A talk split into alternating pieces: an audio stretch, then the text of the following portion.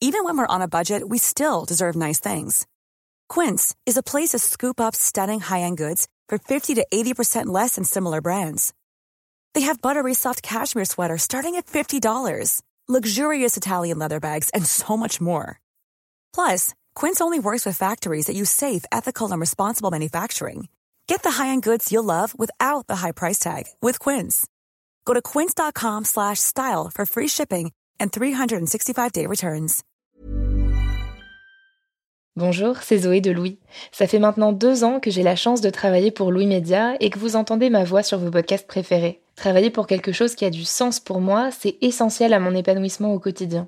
Et vous, comment se passe votre relation au travail? C'est plutôt épanouissant et enthousiasmant ou plutôt boule au ventre et des motivations? Si vous êtes dans le deuxième cas et que vous comptez chaque semaine le nombre de jours qui vous séparent du week-end ou des prochaines vacances, je vous recommande plus que jamais le parcours Chance, partenaire d'émotion. Chance est une communauté d'entraide professionnelle pour aider chacun et chacune à trouver sa place dans le monde du travail. La communauté Chance a une méthode unique qui a fait ses preuves. La première étape, c'est celle du bilan de compétences. En trois mois seulement, vous allez pouvoir redéfinir vos objectifs pro et renouer avec ce qui vous anime vraiment, avec l'aide d'un coach professionnel qui vous sera dédié. La deuxième étape, c'est celle du passage à l'action. Une fois votre projet défini, toute la communauté Chance sera à vos côtés pour donner vie à votre projet. Un collectif hyper engagé, prêt à vous épauler et à vous ouvrir son réseau. Si ce message résonne en vous, je vous invite à vous rendre directement sur le site chance.co pour faire le point gratuitement avec un conseiller et changer ce qui ne va pas ou plus dans votre vie pro. Bonne écoute Louis.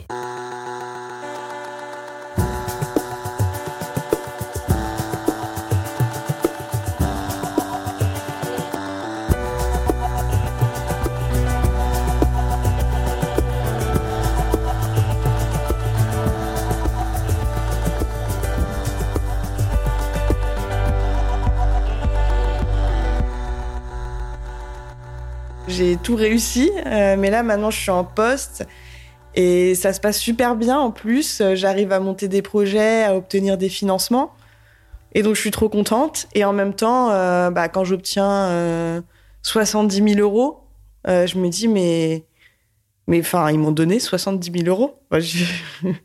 et mais je sais pas faire ça. Moi je, suis censée gérer de l'argent, des milliers, des centaines de milliers d'euros. J'ai jamais fait ça. Moi, je, gère 500 balles sur mon compte et c'est déjà énorme. Euh, ça me paraît démesuré euh, par rapport à moi et par rapport à ma petite personne, en fait. C'est très difficile un peu à gérer, on va dire, au jour le jour où il faut, faut que je me fasse un peu violence en me disant, mais, mais t'as les compétences, tu vas y arriver. Si t'es arrivé jusque-là, c'est pas pour rien. Et c'est très pesant. Celle que vous venez d'entendre, c'est Cécile. À 31 ans, elle est ingénieure de recherche en chimie du vin. Malgré sa réussite professionnelle, au quotidien, Cécile ressent un malaise. Ce malaise, c'est l'impression de ne pas être à sa place, d'être arrivée à cette position par hasard, par chance, voire même par erreur, mais certainement pas grâce à ses compétences. Ce malaise, il a un nom que vous connaissez sûrement, le syndrome de l'imposteur. Peut-être que ce que Cécile a commencé à décrire vous parle, ou fait écho à ce que vous ressentez mais gardez pour vous. C'est même assez probable puisqu'au moins 20% de la population serait concernée par ce syndrome, selon des questionnaires de mesure élaborés par des psychologues. Alors ces personnes comme Cécile qui souffrent d'un syndrome de l'imposteur ont-elles raison de douter d'elles-mêmes? Et lorsque tout prouve qu'elles sont compétentes, voire carrément brillantes, comment se défaire de ce syndrome qui peut être très lourd à porter au quotidien? Je suis Marion Botorel, bienvenue dans Émotion au travail.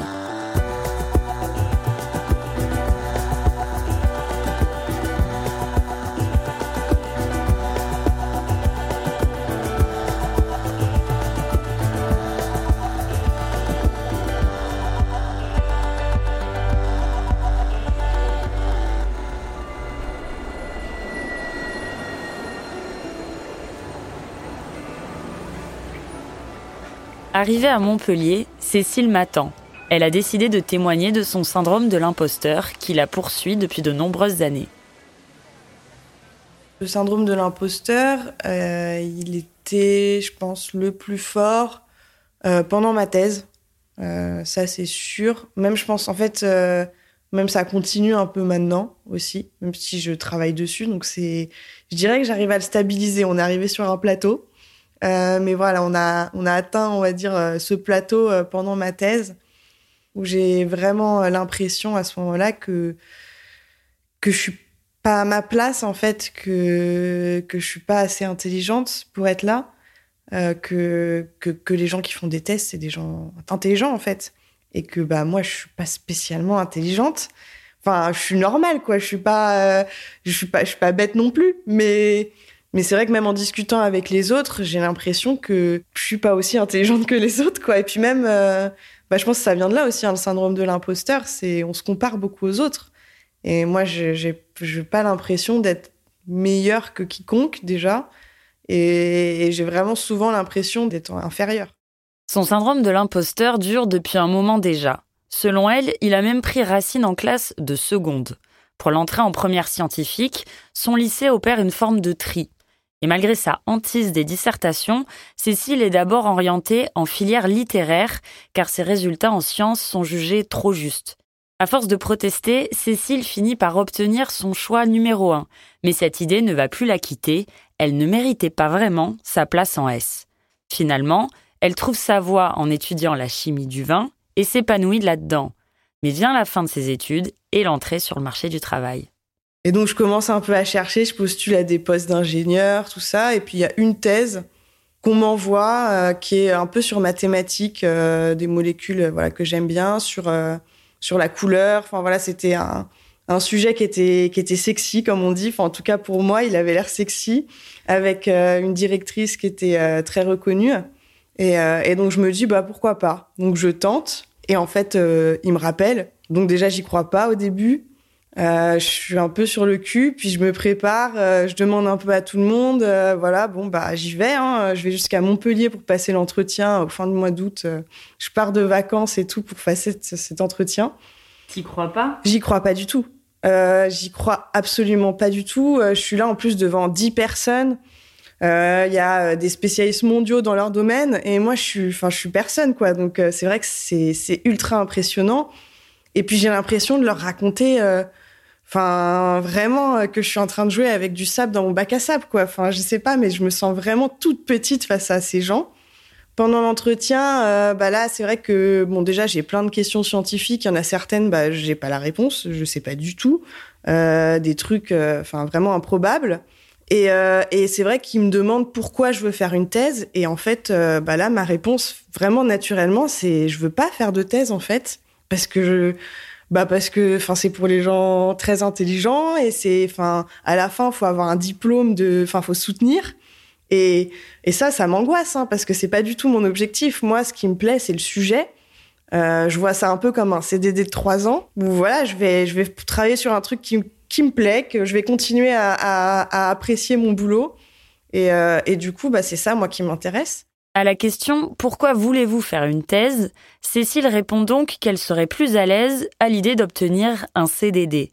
Le jury, dont fait partie la future directrice de la thèse, prend note. Et bah, ils réagissent pas forcément. Enfin, je vois des petits sourires, mais je sais pas, y a pas, j'ai pas vraiment de retour. Ils me disent OK, euh, c'est noté, quoi. Et puis après, on repart sur du scientifique. Et puis bah je repars, je monte dans mon train à Montpellier pour Paris. Et puis là, il me, enfin, bah du coup on capte pas. Et je revois, vois, je vois un appel en absence et un message. Et donc j'écoute ce message et en fait c'était la fameuse directrice de thèse euh, qui me laissait un message pour me dire que j'étais prise. Et là j'étais dans le train et je me suis mise à pleurer. Toutes les larmes de mon corps parce que j'y croyais vraiment pas. Enfin c'était à ce moment-là c'est je sais pas un bouleversement quoi. Et je commence à fondre en larmes euh, au milieu du train donc euh, du wagon il y a les gens à côté de moi qui me regardent, commencent à s'inquiéter. Et moi, j'essaye tant bien de mal, tant bien que mal, avec tous mes sanglots, de leur dire que mais non, c'est, je, je suis contente. Genre, j'ai été prise en thèse. Vous vous rendez compte, je vais faire un doctorat. Et je suis super contente parce que euh, c'est quand même, euh, enfin, c'était un peu un c'est pas, c'est pas vraiment un objectif, mais je voulais travailler dans le vin et du coup, je suis trop contente de pouvoir travailler dans le vin et dans la chimie du vin. Et, euh, et en même temps, je me dis, qu'est-ce que j'ai foutu, quoi Je m'engage à faire une thèse, genre, avec un, un, manuscrit à la fin à rendre, une soutenance, où il va falloir que je parle devant un jury pendant 45 minutes sur mon sujet, qui est quand même un sujet très précis. Cécile angoisse d'autant plus que cette directrice de thèse, avec qui elle s'apprête à travailler pendant les prochaines années au quotidien, eh bien, l'admire de longue date, car elle est très réputée dans son domaine. Cécile connaît son nom, elle l'a même déjà cité dans son travail. Bah, c'était très angoissant parce que j'avais peur déjà de la décevoir, qu'elle se, enfin, je comprenais pas pourquoi elle m'avait choisi moi. Souvent, je me dis que c'est parce que je présente bien, euh, voilà, que d'apparence, euh, entre guillemets, je passe bien que j'arrive à obtenir plus de choses. Et donc, euh, je me suis souvent dit qu'elle m'avait choisi parce que je l'avais ébloui avec ça, mais que dans le fond, sur les trucs scientifiques, et eh bah, c'était, j'ai vraiment l'impression de, bah, je suis pas à sa hauteur, ça c'est sûr. Voilà. Donc, euh, c'était angoissant. Et cette sensation de ne pas être à la hauteur va poursuivre Cécile les années suivantes et prendre encore plus d'ampleur. Je vais souvent dire que je suis nulle, ou parfois je vais me dire mais je suis con. Et donc, euh, dans le syndrome de l'imposteur que moi je ressens, euh, le cycle euh, qui s'installe, c'est bah, avec toutes. En fait, c'est vraiment. j'ai toutes ces idées négatives, j'ai l'impression que je suis nulle et du coup, j'avance pas. Et donc, ça me freine dans ce que je veux faire. Et donc, après, forcément, je prends encore plus de temps pour faire les choses parce que ça me demande beaucoup plus d'énergie, parce que je me traîne une sorte de boulet. Cette angoisse prend chez Cécile des proportions qui en viennent à affecter sa santé. Et donc voilà, c'est un peu le constat que j'ai eu pendant ma thèse. C'est là où je me suis dit, qu'il fallait que je fasse quelque chose, parce que ça pouvait pas continuer. Ça faisait quand même pas mal d'années où j'avais des symptômes physiques par rapport au stress. J'ai des migraines, mais des migraines qui en viennent jusqu'à, bah, qui au bout d'un moment, à cause de la douleur, je me mets à vomir. Et puis en fait, au bout d'un moment, euh, parce que je m'arrête jamais de vomir, bah, je tombe dans les pommes d'épuisement. Alors est-ce que Cécile a raison de douter d'elle-même? Est-ce qu'objectivement, elle a de quoi se faire vomir de douleur et d'angoisse parce qu'elle n'est pas à sa place? Il y a un moment dans le parcours de Cécile qui est particulièrement éloquent à cet égard. Alors qu'elle n'a pas encore fini sa thèse, elle décide de s'inscrire au concours externe des laboratoires publics. Ces concours, c'est surtout pour Cécile un test à blanc.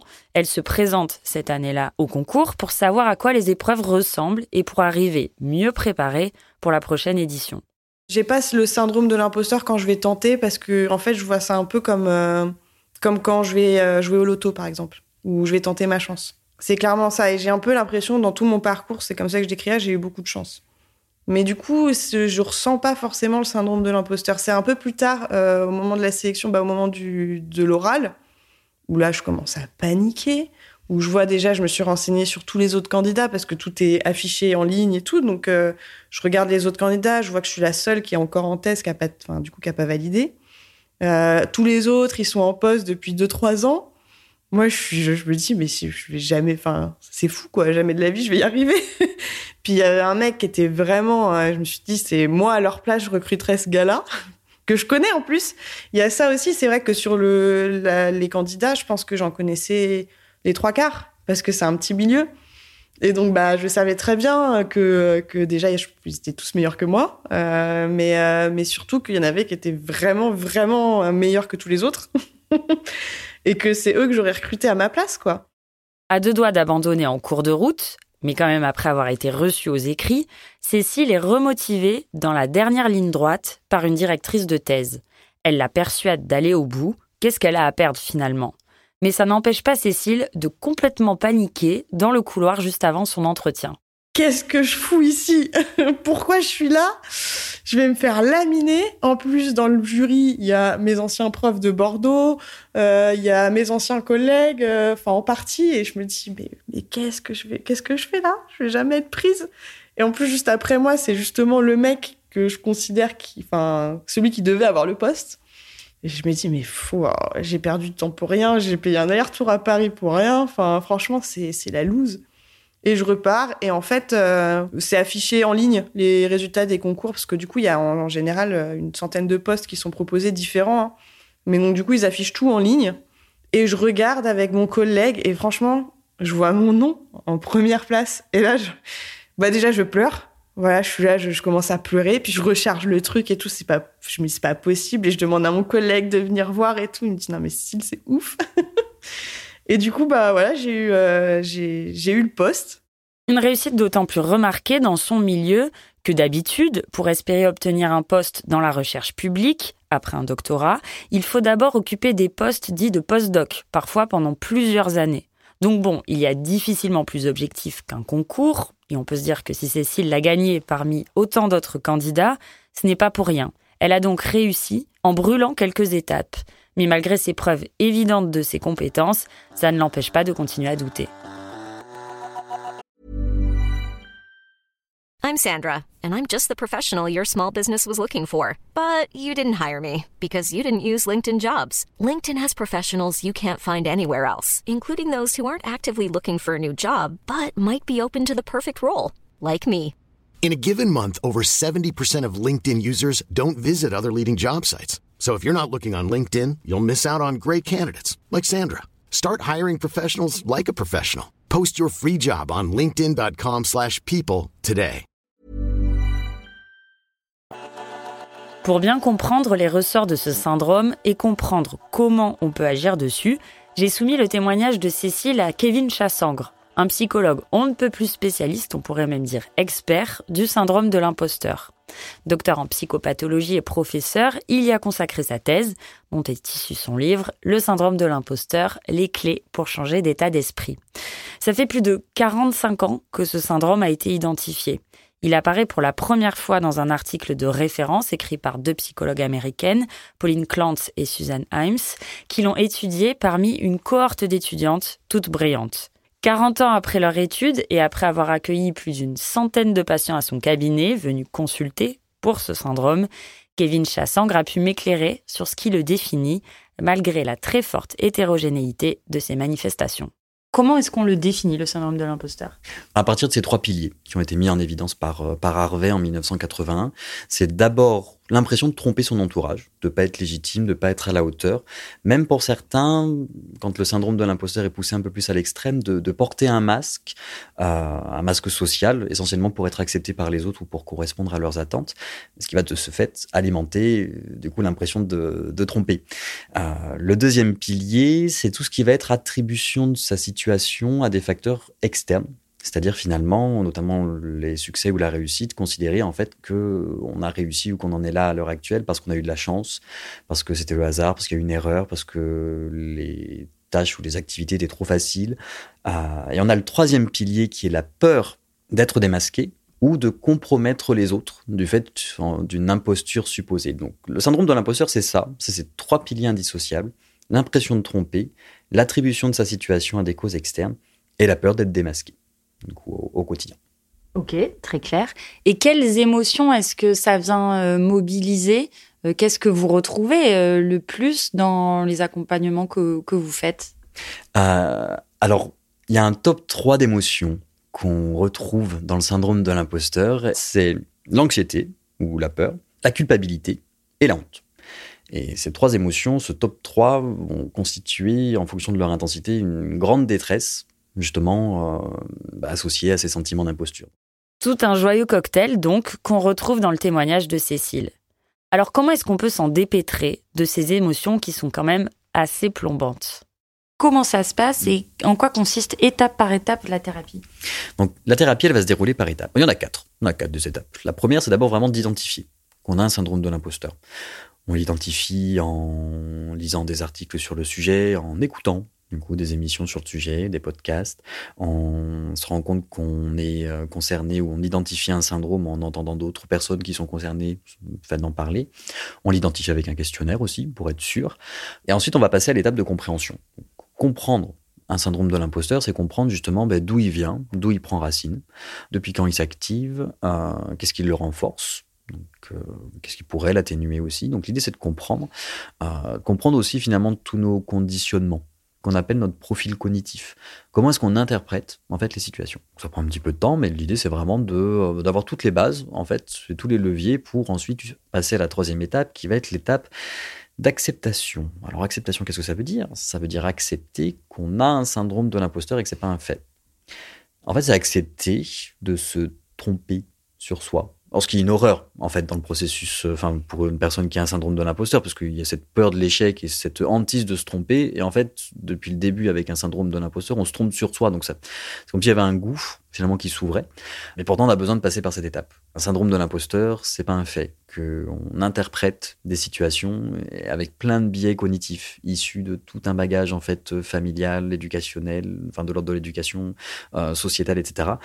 Donc on a besoin d'accepter qu'on se trompe pour ensuite passer à la quatrième étape, effectivement, qui est d'atténuation avec le fil conducteur principal, donc qui est l'acceptation inconditionnelle de soi. C'est de considérer que notre valeur intrinsèque en tant qu'individu ne dépend absolument pas de notre performance ou de l'approbation des autres.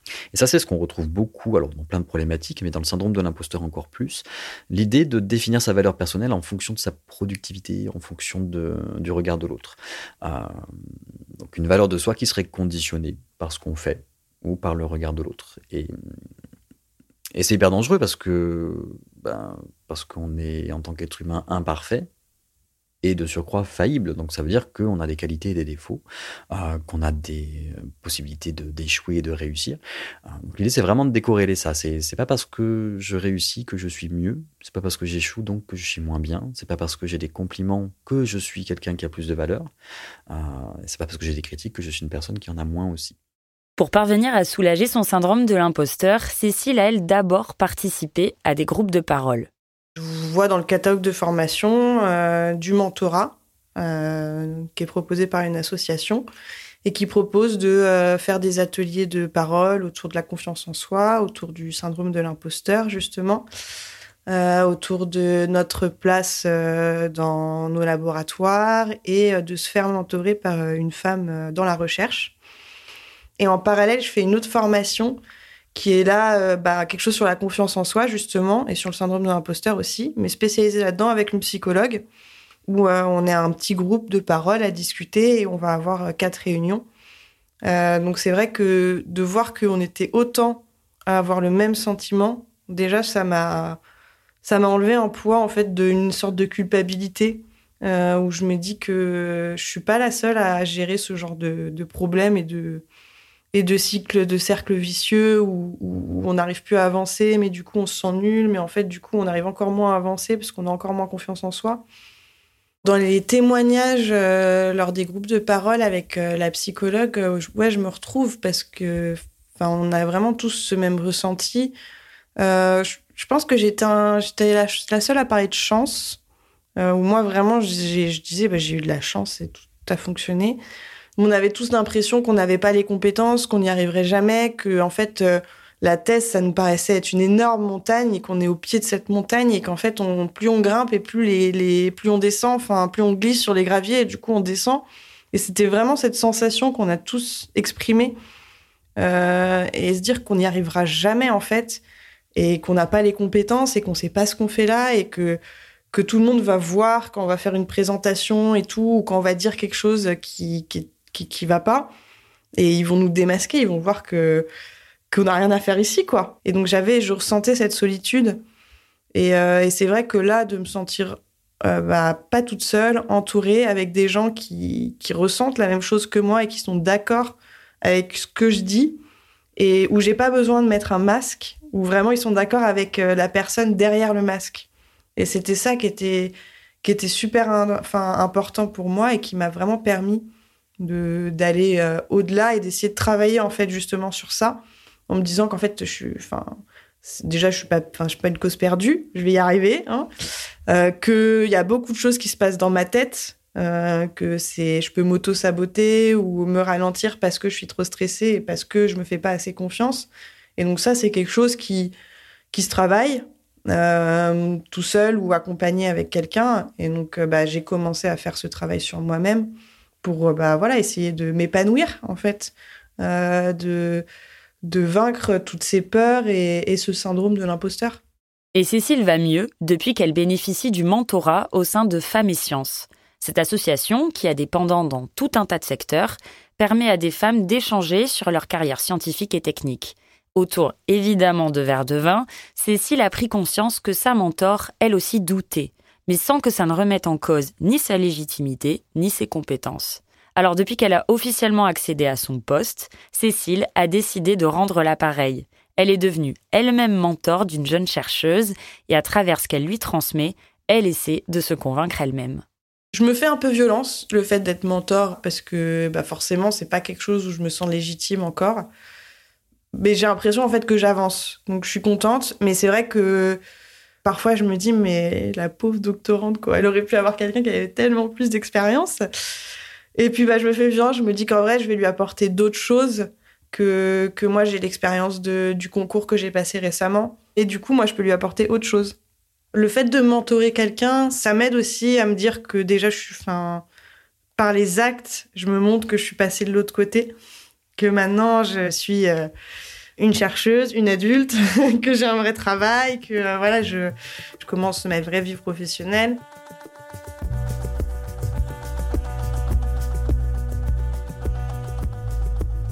Pour Kevin Chassangre, Cécile a tout bon. L'expert du syndrome de l'imposteur retrouve dans son témoignage des pistes qu'il inclut dans la méthode qu'il a lui-même mis en place. Il propose notamment à ses patients d'atténuer leur syndrome de l'imposteur au cours d'une thérapie brève, une thérapie cognitive et comportementale. Et ce que Cécile a mis en place? Y répond complètement.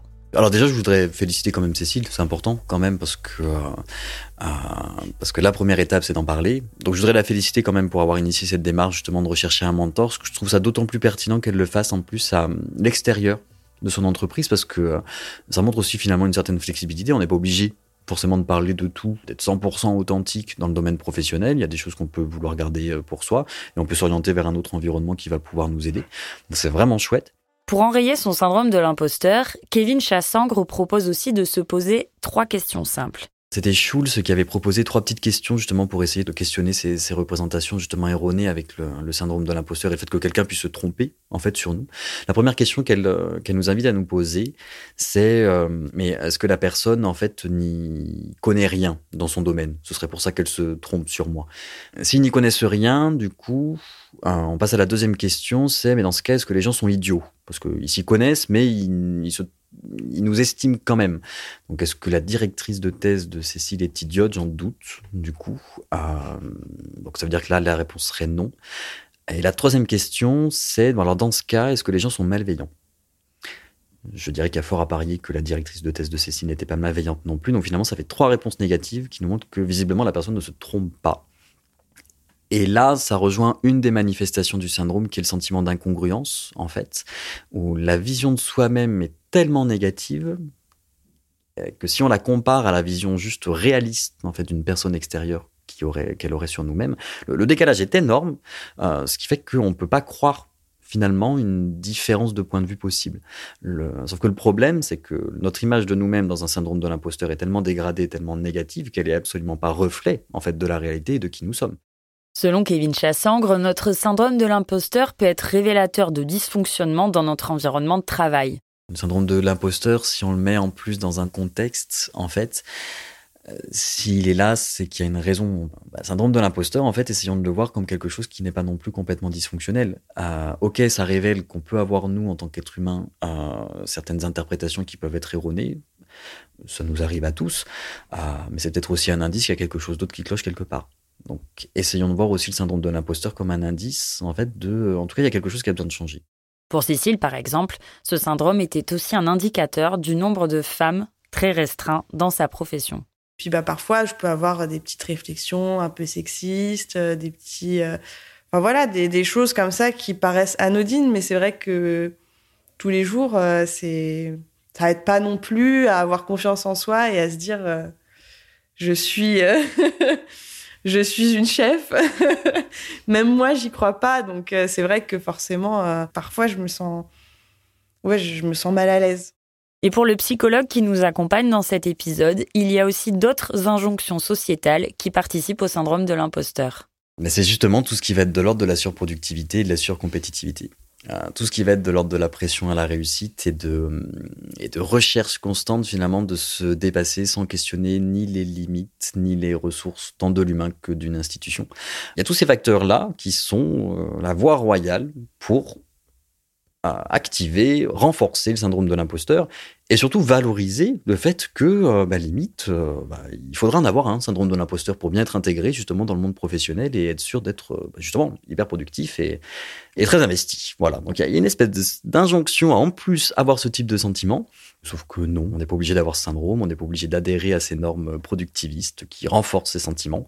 On apprend aussi à considérer l'importance du plaisir et du repos. Au niveau des recherches en psychologie positive, on sait tous les bénéfices, euh, même si ça peut paraître évident, hein, mais de, l'impact en fait des activités plaisantes sur notre système cognitif, sur euh, le développement des ressources. Donc l'idée c'est de réinstaurer ça aussi au quotidien parce que beaucoup de personnes avec un syndrome de l'imposteur ont perdu cet intérêt et cette euh, perception d'utilité en fait du plaisir, en considérant d'ailleurs que c'est inutile, euh, les activités plaisantes, ce qui est loin d'être le cas. Euh, donc on, on, va dans cette direction-là. En fait, pour Kevin Chassangre, il faut absolument écouter son syndrome de l'imposteur pour pouvoir l'analyser, prendre du recul et finalement le déjouer. Et c'est un indice, en fait, qui nous montre qu'on a besoin effectivement d'un changement travail, interne ou autre. Finalement, c'est un super indice, c'est un super signal d'alarme, ce syndrome de l'imposteur.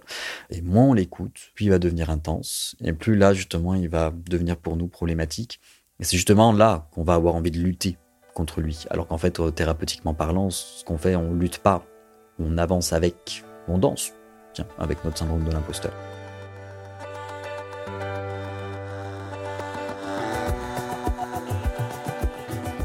Je suis Marion Botorel, vous venez d'écouter Émotion au travail. J'ai tourné et écrit cet épisode.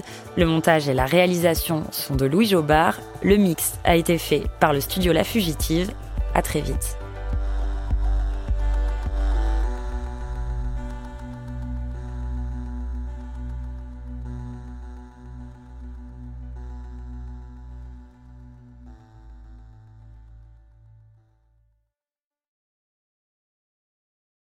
Bonjour, c'est Zoé de Louis. Dans Émotions au travail, on décrypte toutes les émotions qui vous traversent et vous bousculent parfois dans votre vie professionnelle. Aujourd'hui, j'aimerais vous parler d'un podcast super inspirant, Bienvenue dans l'ascenseur, animé par Anne-Cécile Sarfati. Dans chaque épisode, elle reçoit des personnes au profil varié, médecins, responsables commerciaux, chefs d'entreprise, qui ont su gravir l'ascenseur social. Partis de rien, il et elle partagent leur parcours, leurs rêves, leurs doutes, leurs émotions dans lesquelles vous vous reconnaîtrez sûrement, et donnent des conseils pour oser monter dans l'ascenseur social quand on n'y croit pas pour soi-même. Alors allez découvrir ces belles histoires de réussite en écoutant Bienvenue dans l'ascenseur, disponible sur toutes les plateformes. Merci à Bienvenue dans l'ascenseur pour leur soutien, et bonne écoute